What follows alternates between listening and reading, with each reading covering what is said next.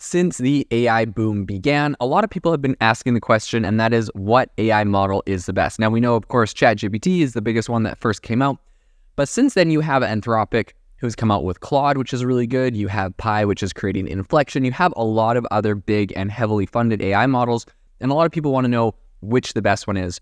So, today on the podcast, we are covering a startup called Arthur that has just unveiled Bench, which is an open source AI model evaluator we're going to be diving into what they're building and why this is important. So, the headline here is that this open source tool is specifically designed to evaluate and compare the performance of major LLMs, such as, you know, you have OpenAI's ChatGPT uh, 3.5, Turbo, and then you also have Meta's Llama 2, a bunch of different of these AIs, and you can actually compare them. So, Adam Wenchel is the CEO and co-founder of Arthur, and he said, quote, with Bench, we've designed an open source platform that lets teams dive deep into understanding the variations between different LLM providers, different prompting approaches, augmentation strategies, and custom training methods. So if we kind of dive inside Arthur's, you know, bench mechanism and what that looks like, I think the main advantage of Arthur Bench is that it enables enterprises to gauge the efficiency of various language models according to their individual use cases. So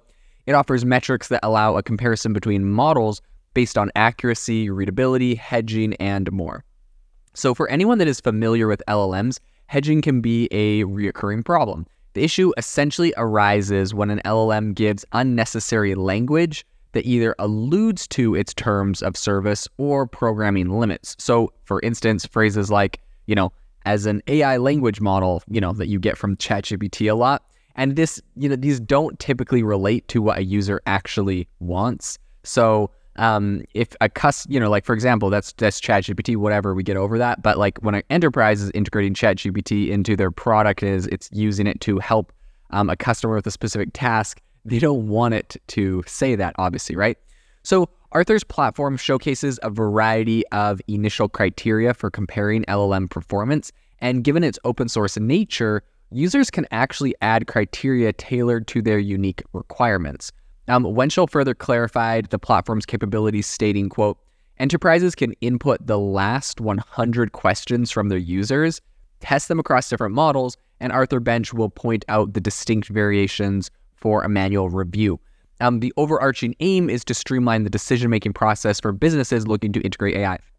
I, for one, think this is an absolutely amazing tool. It's really cool they've done this open source. So big, uh, you know, tip of the hat to them in that regard.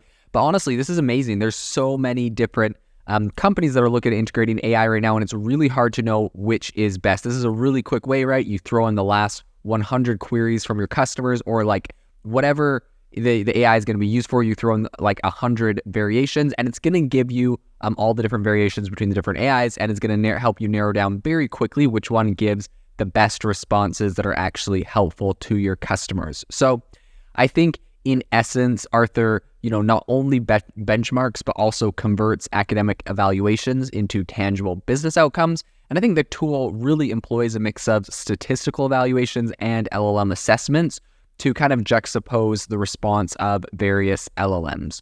So if you kind of look at the real world application of bench of Arthur Bench, um, I think you know you can think of you know, like financial institutions, um, they have already been leveraging Arthur Bench to expedite the creation of investment hypotheses and anal- analysis, which is really interesting.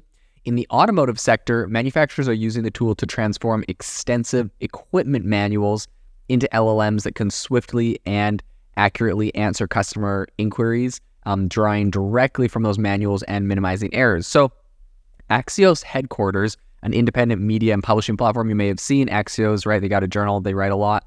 Um, it is another Arthur Bench user, our Arthur Bench user on its product development front. So, um, who is a data scientist at Axios HQ, mentioned, quote, Arthur Bench has allowed us to build a standardized evaluation framework for LLMs and present the re- results to our product team in a comprehensible manner. So I think emphasizing its, you know, kind of commitment to op- the open source community, which I think is important, right? If you want to get people on board in the open source community, you got to let them know you're committed. And so, kind of in that vein, Arthur is offering Bench for absolute free, right?